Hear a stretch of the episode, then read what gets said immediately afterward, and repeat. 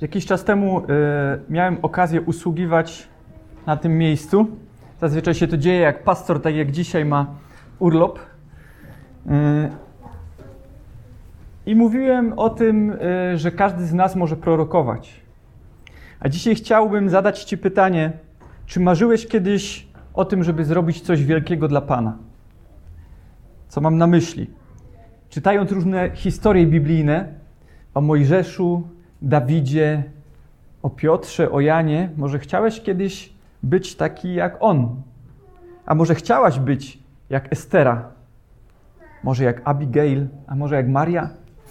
Nie wiem, zdarzyło wam się kiedyś mieć takie wielkie pragnienie, by być w taki spektakularny sposób użytym przez Boga. Być Bożym sługą, ale takim, wiecie, Bożym sługą, takimi drukowanymi literami. Takim rozpoznawalnym, jak Billy Graham. No okej, okay, może zbyt, zbyt wzniosłe marzenia. To chociaż jak nasz pastor Jarek.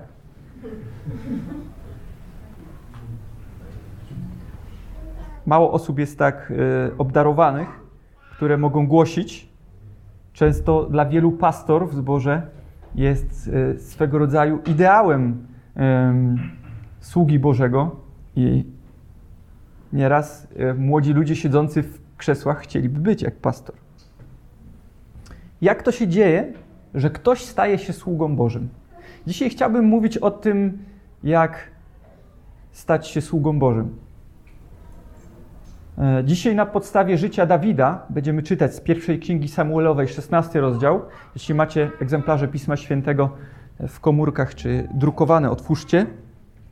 Dzisiaj będziemy chcieli usłyszeć o tym, jak został powołany Dawid, jak został namaszczony na króla, ale do momentu, zanim został królem.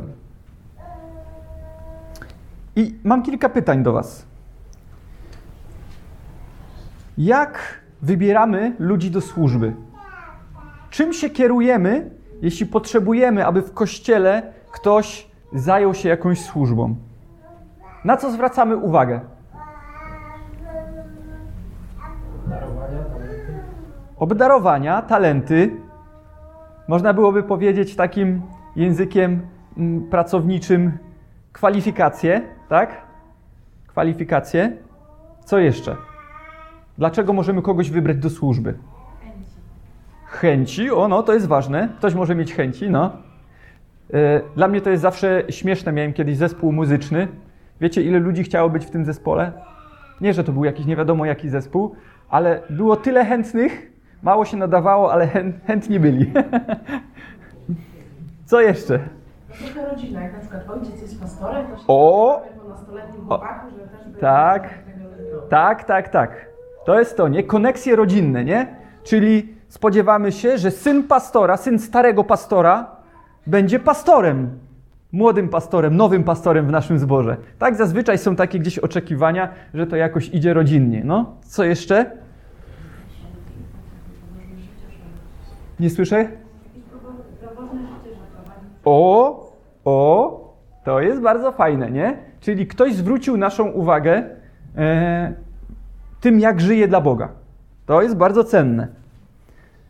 Może się zdarzyć, że ktoś będzie nam polecony przez inną osobę. I będziemy mieć. A słuchaj, bierz go na tą służbę. To jest człowiek, który jest ledwo co u was w zborze, ale naprawdę warto, albo po prostu ktoś jest użyteczny. E, chciałbym, abyśmy przeczytali pierwszą Samuel, Samuelową 16 rozdział. Jeśli łatwiej ci się skupić, nie musisz czytać, wystarczy, że posłuchasz, szczególnie, że będę czytał z przekładu, który jest e, bardziej e, współczesnym językiem.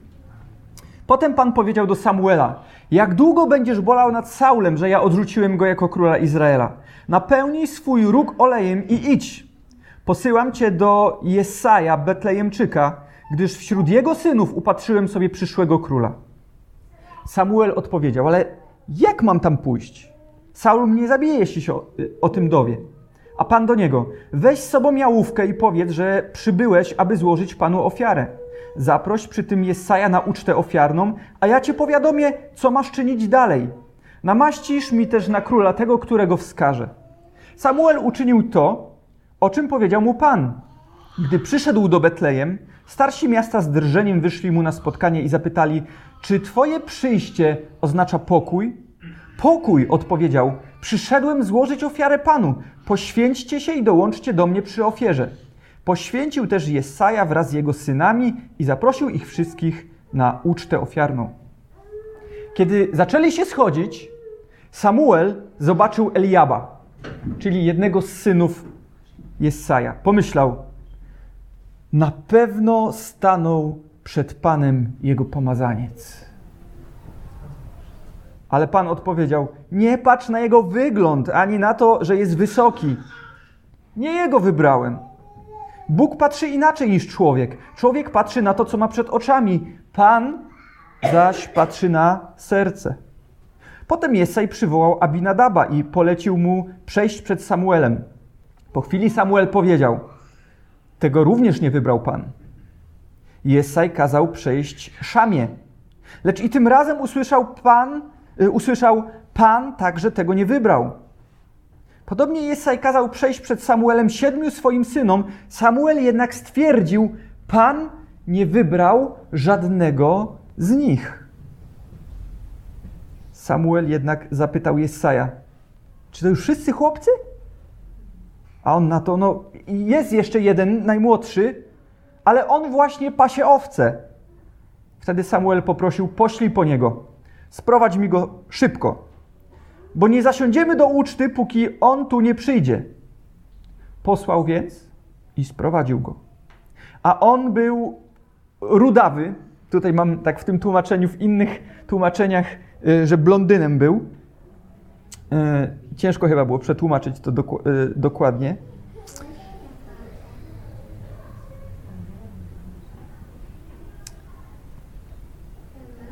O pięknych oczach, przystojnej postawy, Pan polecił: Wstań, namaść go. To jest ten. Samuel wyciągnął róg z olejem i namaścił go pośród jego braci. Wtedy na Dawidzie spoczął duch Pana. Od tego dnia i na dalsze, gdy było po wszystkim, Samuel wstał i udał się do ramy. Jak Pan Bóg wybiera swoje sługi? Zauważyliście? Jak Pan Bóg wybiera? Pan Bóg po prostu wskazuje. To jest ten. Może czasem pytasz Boga, gdzie możesz być przez Niego użyty? Pytasz, kto może zająć miejsce w tej służbie? Dziś będziemy uczyć się o tym, że Pan Bóg patrzy innymi kategoriami niż my. Kiedy przybyli, spostrzegł Eliaba, mowa o Samuelu. Spojrzał na niego, popatrzał i mówi: No nie. Z pewnością przed Panem jest jego pomazaniec. Co zauważył Samuel, że wypowiedział te słowa? Przecież go nie znał. Jak mógł stwierdzić w tej jednej chwili, że stoi przed nim pomazaniec Pana? Pan od razu odpowiedział na to w wersecie siódmym do Samuela, mówiąc mu: e, Nie patrz, nie zważaj na jego wygląd, ani na to, że jest wysoki, gdyż nie wybrałem go. Nie tak bowiem widzi człowiek, jak widzi Bóg. Chciałbym, żebyśmy zrozumieli to, co było ważne w tamtych czasach. W tamtych czasach ważne było, żeby król był wielki, w sensie wysoki. To miał być chłop, naprawdę taki, żeby było widać, że to jest chłop. Bo jak przyjechał inny z innego kraju i spojrzał, że takiego mają króla, to jaki musi być ten kraj, skoro taki jest ten król? Każdy władca miał być wielki. To właśnie o potędze kraju świadczył wygląd władcy. W pierwszej Samuelowej w dziewiątym rozdziale mamy napisane, Kisz był dzielnym wojownikiem i miał syna Saula, czyli Saul to jest obecny król, e, podczas gdy Samuel namaszcza Dawida. Saula, przystojnego młodzieńca, takiego miał e, ten Kisz, syna. Nie było wśród Izraelitów człowieka przystojniejszego niż on. Był on wyższy o głowę od pozostałych mężczyzn wśród swojego ludu. Nadawał się na króla? No, według tamtych standardów nadawał się na króla. Takiego sobie wybrali, więc mieli. To był chłop taki jak dąb. Jak ktoś spojrzał, to nie miał wątpliwości, że jest tam power. Ja nie nadawałbym się na takiego króla. Ja jestem chuchro, chudy, mały, to prędzej Łukasz. Łukasz, jak tu stanął, wielki chłop, to on już, on już prędzej. Mam takiego sąsiada, e, ten to w ogóle, no dwa razy ja, jeszcze wielki. E, jak tnie drewno na opał i rzuca te wielkie bele tak jedną ręką, to ja z podziwem patrzę. Naprawdę, ja to bym musiał dwoma rękami się e, siły, masę. Ważne było. Ważne było dla nich w tamtych czasach, by król wyglądał. Właśnie dlatego e, Bóg mówi do Samuela: Nie patrz tymi kategoriami, nie o to chodzi. W ósmym wersecie czytamy: Następnie Jesse przywołał, przywołał Abinadaba. Przedstawię go Samuelowi. Popatrzcie, jak zauważył ojciec, e, że ten, który, którego najpierw zauważył Samuel, że tu nie przeszło, no to ja mu polecę. Jak ja mu powiem, bo wiecie, no Samuel nie jest na nikogo, a ja znam moje dzieci najlepiej, nie? No to ja powiem, kto ma być królem. No to słuchaj, Samuelu, Aminadab. Jak myślicie, czy w służbie ma znaczenie polecanie? Może mieć jakiś wpływ. Czy koneksje rodzinne? Czasami są ważne, bo jeśli ktoś pochodzi z domu, w którym e, uczona, uczono bojaźni Bożej, to ma to znaczenie. Ale nie ma to znaczenia w kontekście tego, czy ktoś ma być wybrany na służbę Bogu, czy nie.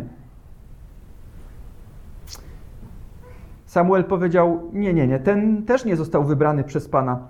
Potem Jesse przedstawił jeszcze Szammę. Czasem tak jest właśnie, że rodzice chcieliby, żeby te dzieci pełniły tą służbę dla Boga, żeby robiły coś ważnego dla Królestwa Bożego.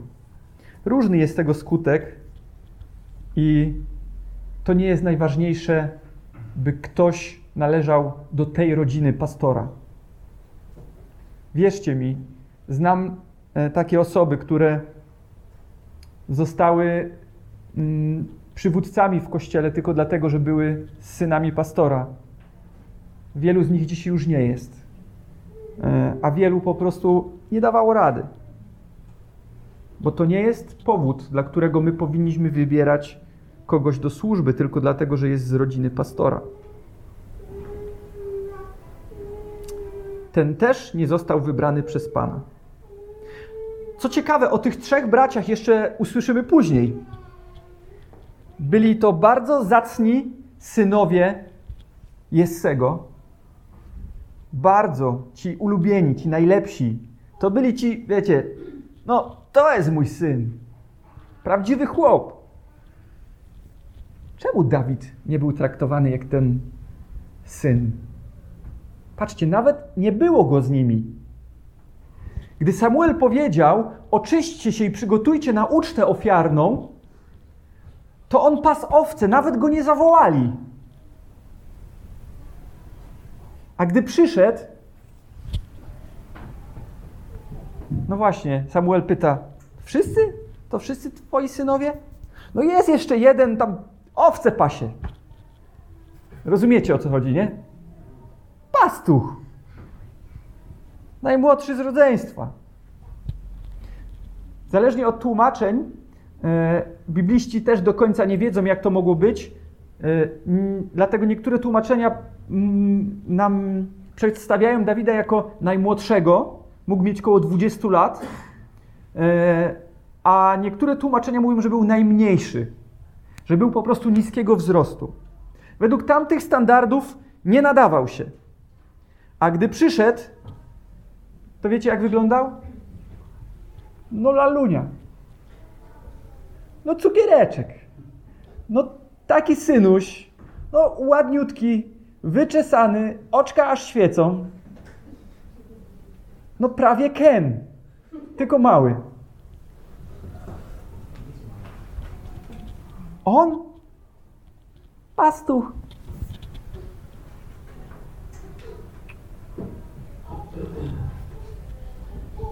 Najmłodszy z rodzeństwa. Trzynasty werset. Począwszy od tego dnia, gdy Samuel namaścił Dawida, duch pański opanował Dawida. Bóg powołując kogoś do służby, zapewnia wsparcie swojego ducha. I to jest coś, co chcę Wam powiedzieć. Niezależnie od tego, co będą o Was mówić, co będą o Was myśleć, jak bardzo będą mówić, czy się nadajesz, czy się nie nadajesz do tej czy innej służby, jeśli to jest wolą Bożą, słuchaj, to jest ważne, nie jeśli tobie się ubzdurało, tylko jeśli to jest Bożą, żebyś, y, Bożą wolą, żebyś ty pełnił tą służbę, to Bóg w sposób szczególny będzie ci dawał moc Ducha Świętego.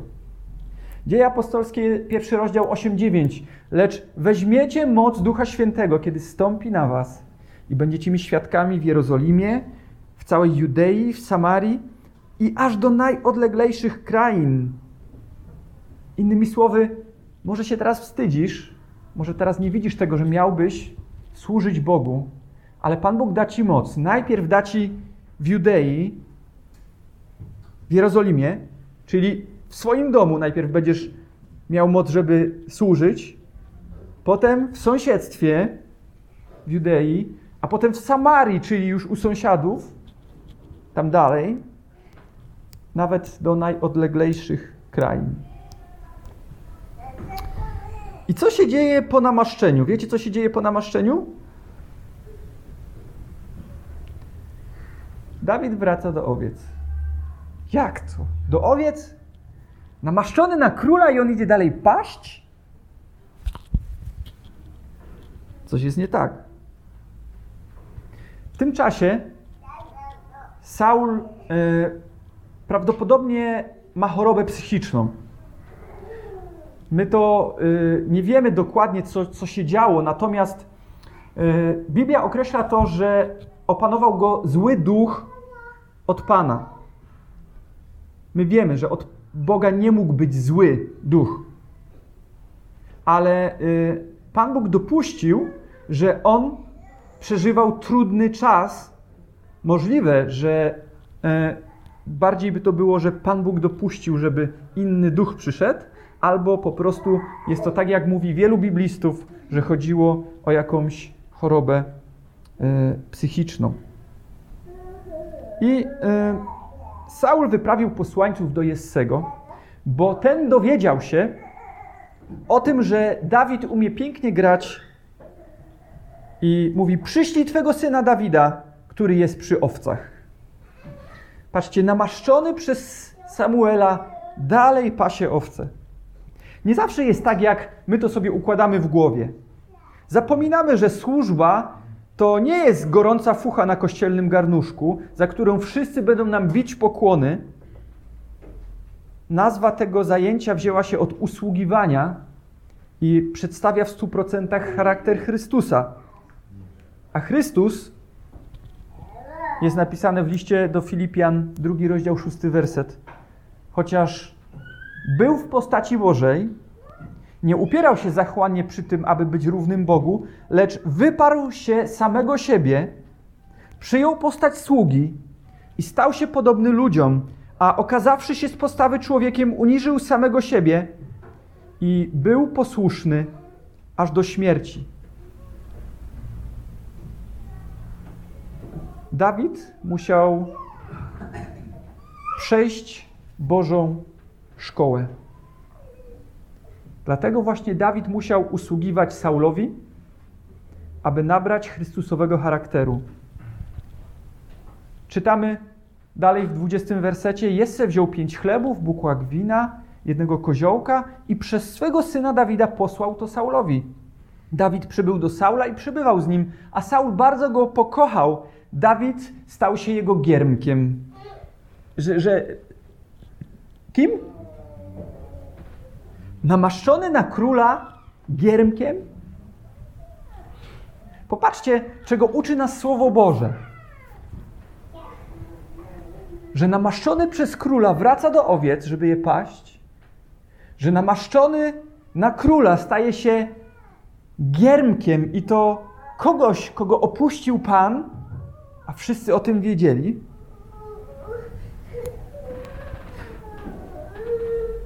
Niesamowita Boża szkoła. Przeczytamy dalej w kolejnym rozdziale. Od 11 werseta, wersetu. Gdy Saul i wszyscy Izraelici słyszeli słowa Filistyna, mów, mowa jest o Goliacie. Zna, znamy historię Dawida i Goliata. Ja nie będę tego wszystkiego czytał, bo to są historie znane, możecie wrócić sobie w domu, przeczytać wszystko. Natomiast oni wszyscy przestraszyli się tego, co mówił Goliat.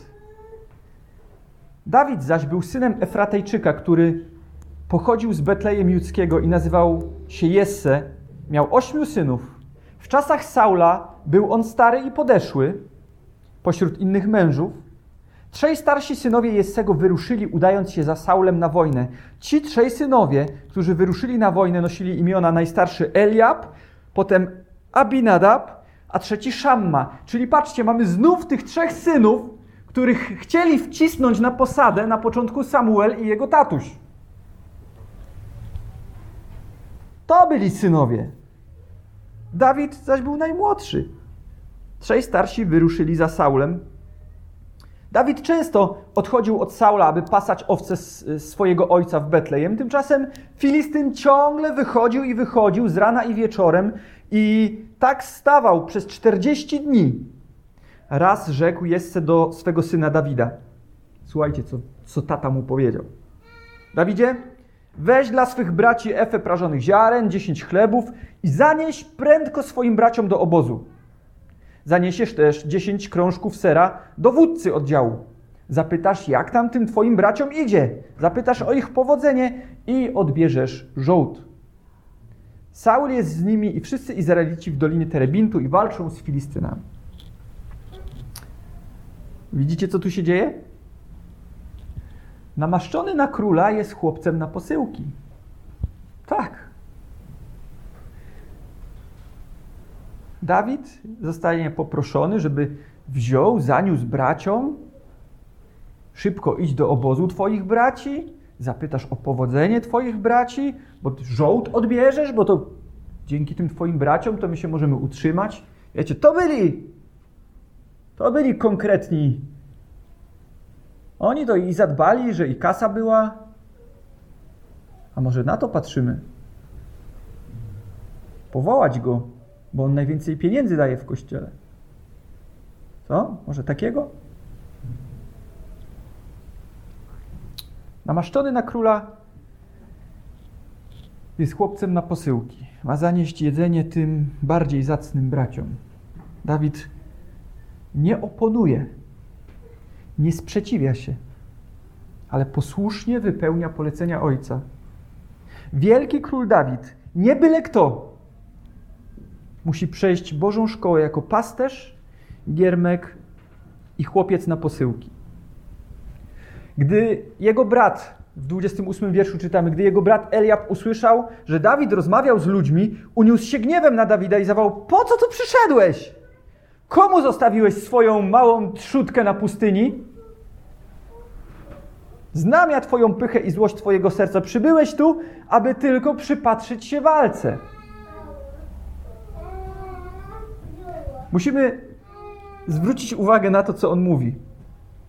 Bo jeśli chciałbyś kiedyś służyć Bogu, to musisz liczyć się z, z oszczerstwami, gdy Bóg powoła cię do służby. Mało tego, gdy Bóg powoła cię, żebyś był Jego dzieckiem, już wtedy zaczynasz Mu służyć. Może nie w jakiś spektakularny sposób, ale musisz liczyć się z tym, że ktoś będzie się Tobie sprzeciwiał. Może to będzie mały sprzeciw? Może to będzie dotyczyło tylko muzyki, której słuchasz? Wyłącz już te świętoszkowanie. A może to będą konkretne słowa? Komu zostawiłeś tą małą trzutkę? Wiecie, on pokazał, gdzie jego miejsce. Pokazał Dawidowi, co ty tu w ogóle robisz? Syneczku, dzieciaku, wracaj do taty. Albo będą też wokół ciebie tacy, co mają ludzkie metody działania i ludzki sposób myślenia. W 33 wersecie przeczytamy: To niemożliwe, żebyś stawił czoło, temu Filistynowi i żebyś walczył z nim. Ty jesteś jeszcze chłopcem, a on wojownikiem od młodości. Chciałbym, żebyśmy zrozumieli, jak wyglądała sytuacja. Dawid, mały, piękniutki, wątły chłopczyk, kontra Goliat, który mógł mieć około 3 metry wzrostu, około 300 kg wagi. Niektórzy mówią, że nawet pod 400 mogło dochodzić. Y, mówią to na podstawie jego uzbrojenia. Włóczni, która miała około 20 kg, a on rzucał jak zapałkami. To był harcownik. To był taki wojownik, który przychodził. On mówił: Słuchaj, po co wy macie walczyć? Po co ma, macie ginąć? On wsławiał się walką. On mówi: Ja będę walczył, dajcie mi tu jednego, nie będą ginąć. I cwaniakował. I mówił, jaki to wielki nie jest. I mówił, ilu to pokonał. I mówił, jaki, jacy wy jesteście mali. I wszystko. I mówił, dajcie mi tu jednego. I ten Eliab, który tak również cwaniakował przeciwko Dawidowi, co tylko się będziesz przyglądał w walce, on dotychczas też się tylko przyglądał, nie wyszedł, żeby walczyć.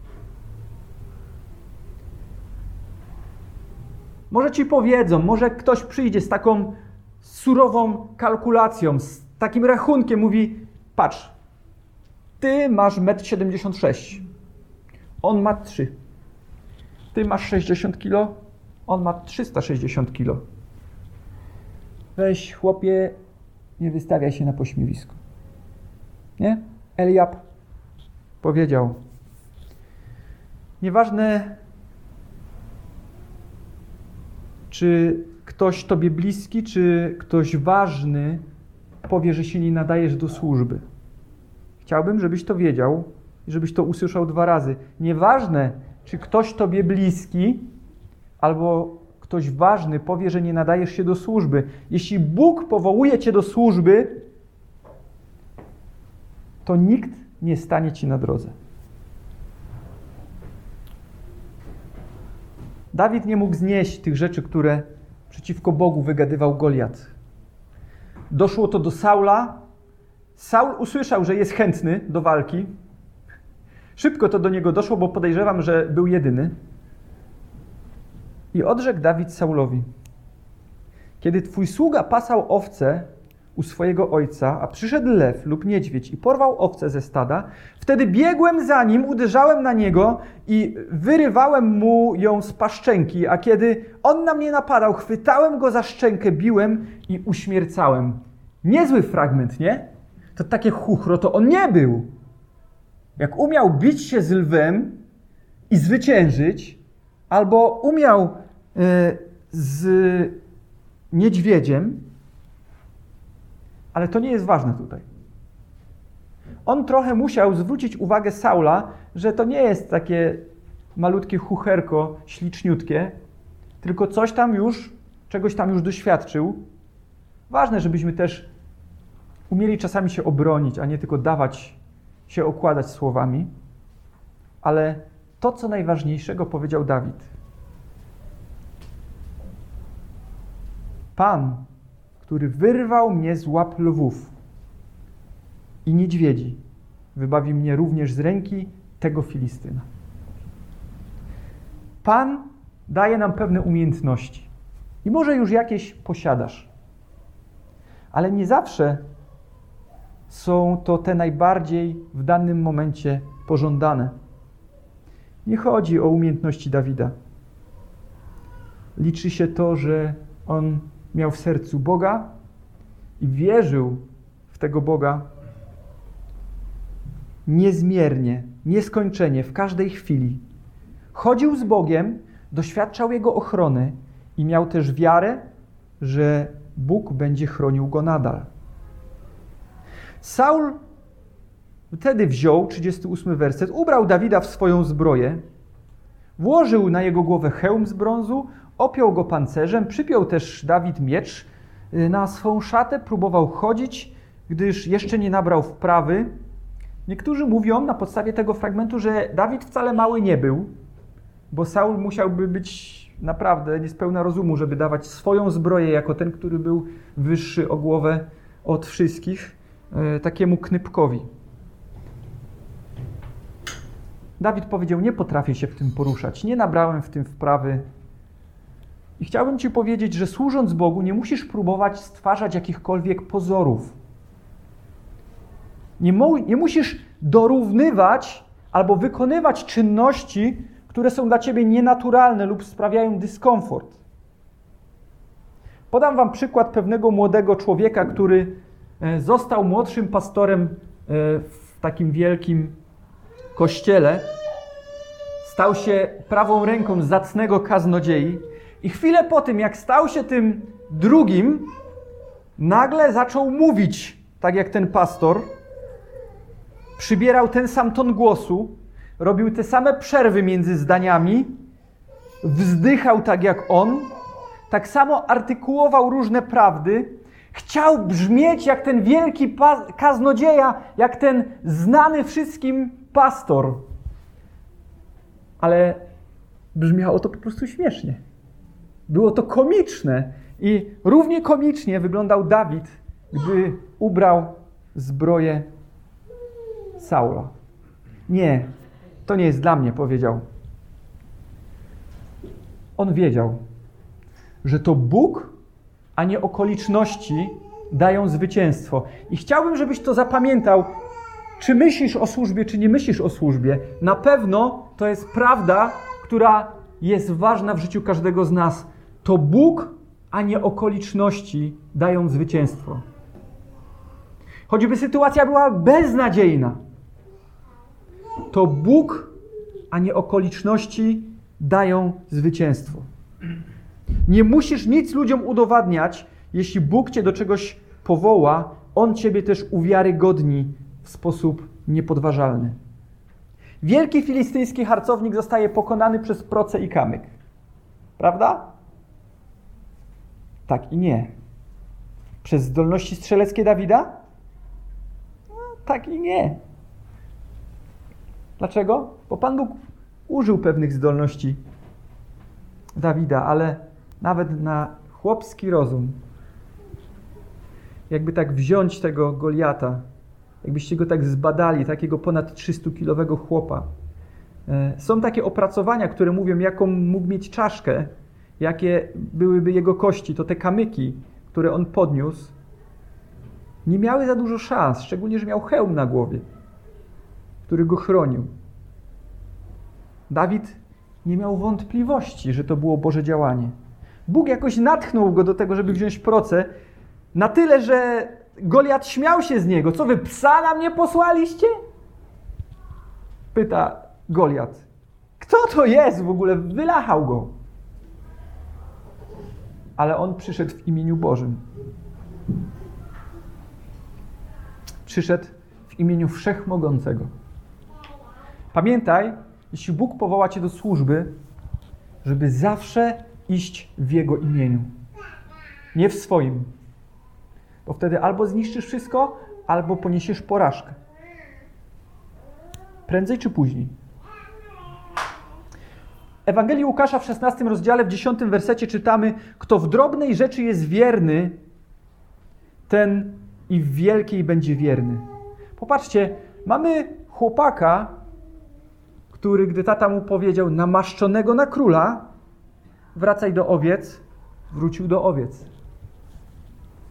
Który, gdy usłyszał, że ma być giermkiem kogoś, od kogo odstąpił Pan, był tym giermkiem. Mimo, że tamten oszczepy rzucał w jego kierunku. Miał cwaniaków braci, którzy nie mieli go w wielkim poważaniu, ale gdy ojciec powiedział, żeby zanieść jedzenie, zaniósł.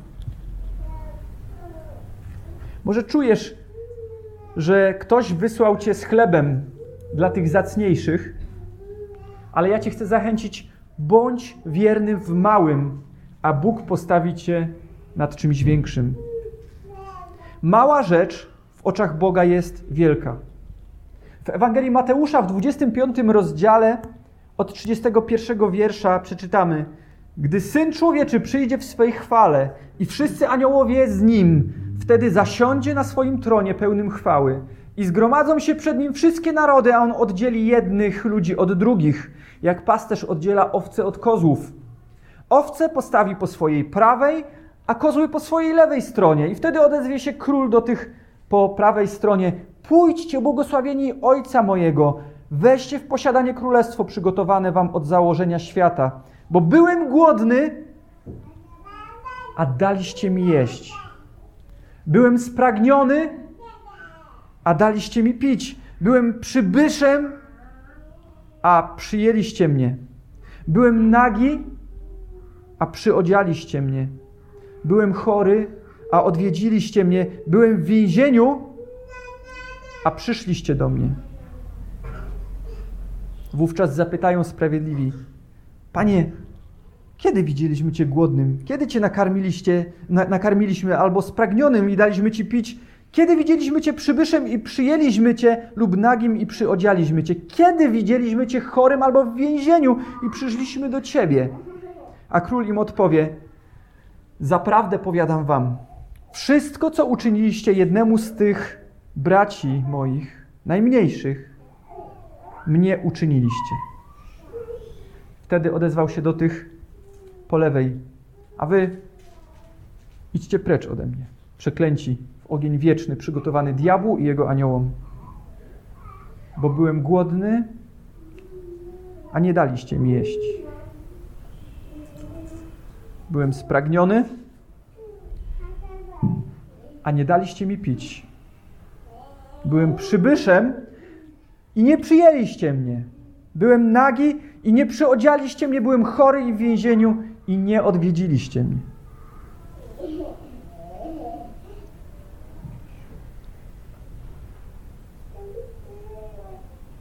Wszystko, co uczyniliście jednemu z tych najmniejszych, to tak, jakbyście mnie uczynili. Pomyśl o tym, gdy trzeba przyjść posprzątać zbór, zająć się niegrzecznymi dziećmi, nie zawsze podczas nabożeństwa. Podwieźć kogoś, kto nie ma samochodu, odwiedzić kogoś, kto mieszka daleko,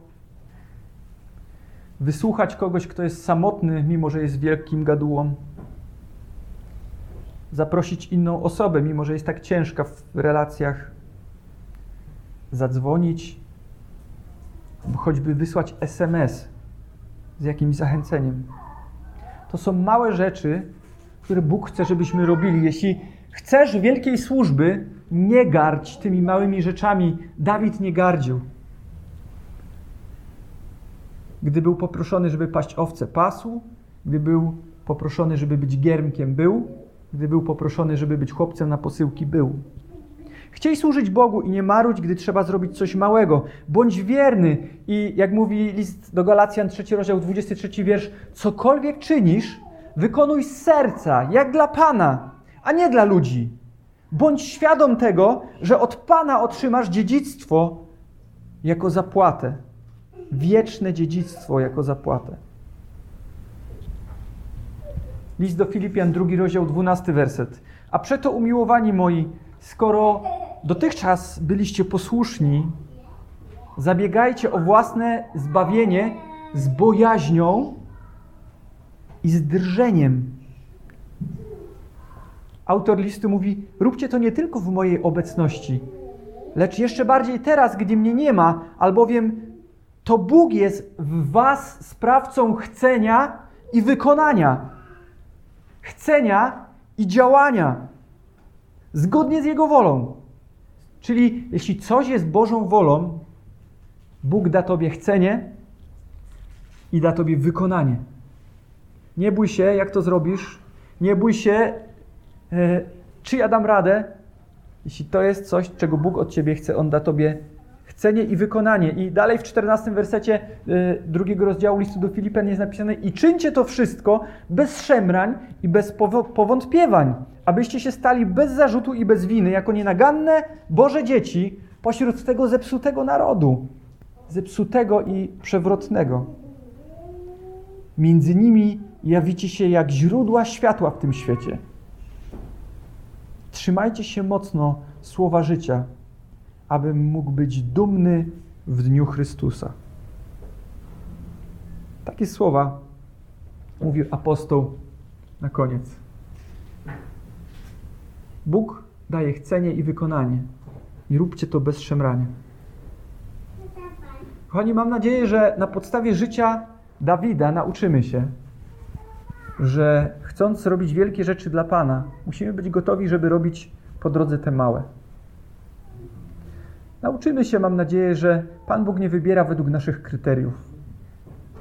Módlmy się o tych, którzy pełnią służbę, a jeśli wiecie, że jakaś służba mogłaby być jeszcze w naszym zborze wykonywana, módlcie się, żeby Pan Bóg wskazał, tak jak wskazał Samuelowi, odpowiednią osobę na to miejsce.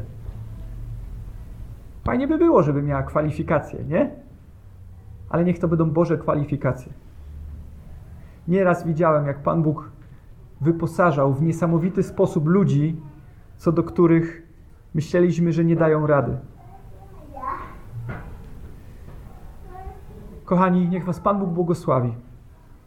Niech Was Pan Bóg używa dla swojej chwały. Pozwólcie Jemu się używać. Nie bójcie się. On daje Wam ducha, a wraz z nim całą boską wszechmoc. Jeśli według Jego woli będzie jakaś służba, którą macie robić, On Was do tego wyposaży.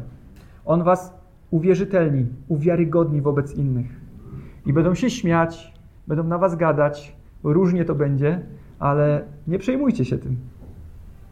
Bóg będzie po Waszej stronie, a wtedy będziecie mogli składać cudowne świadectwa Bożego działania. E, takie świadectwa, jak możemy czytać o Dawidzie, jak Pan Bóg przez niego robił niesamowite rzeczy. Niech chwała będzie Panu Jezusowi. Amen.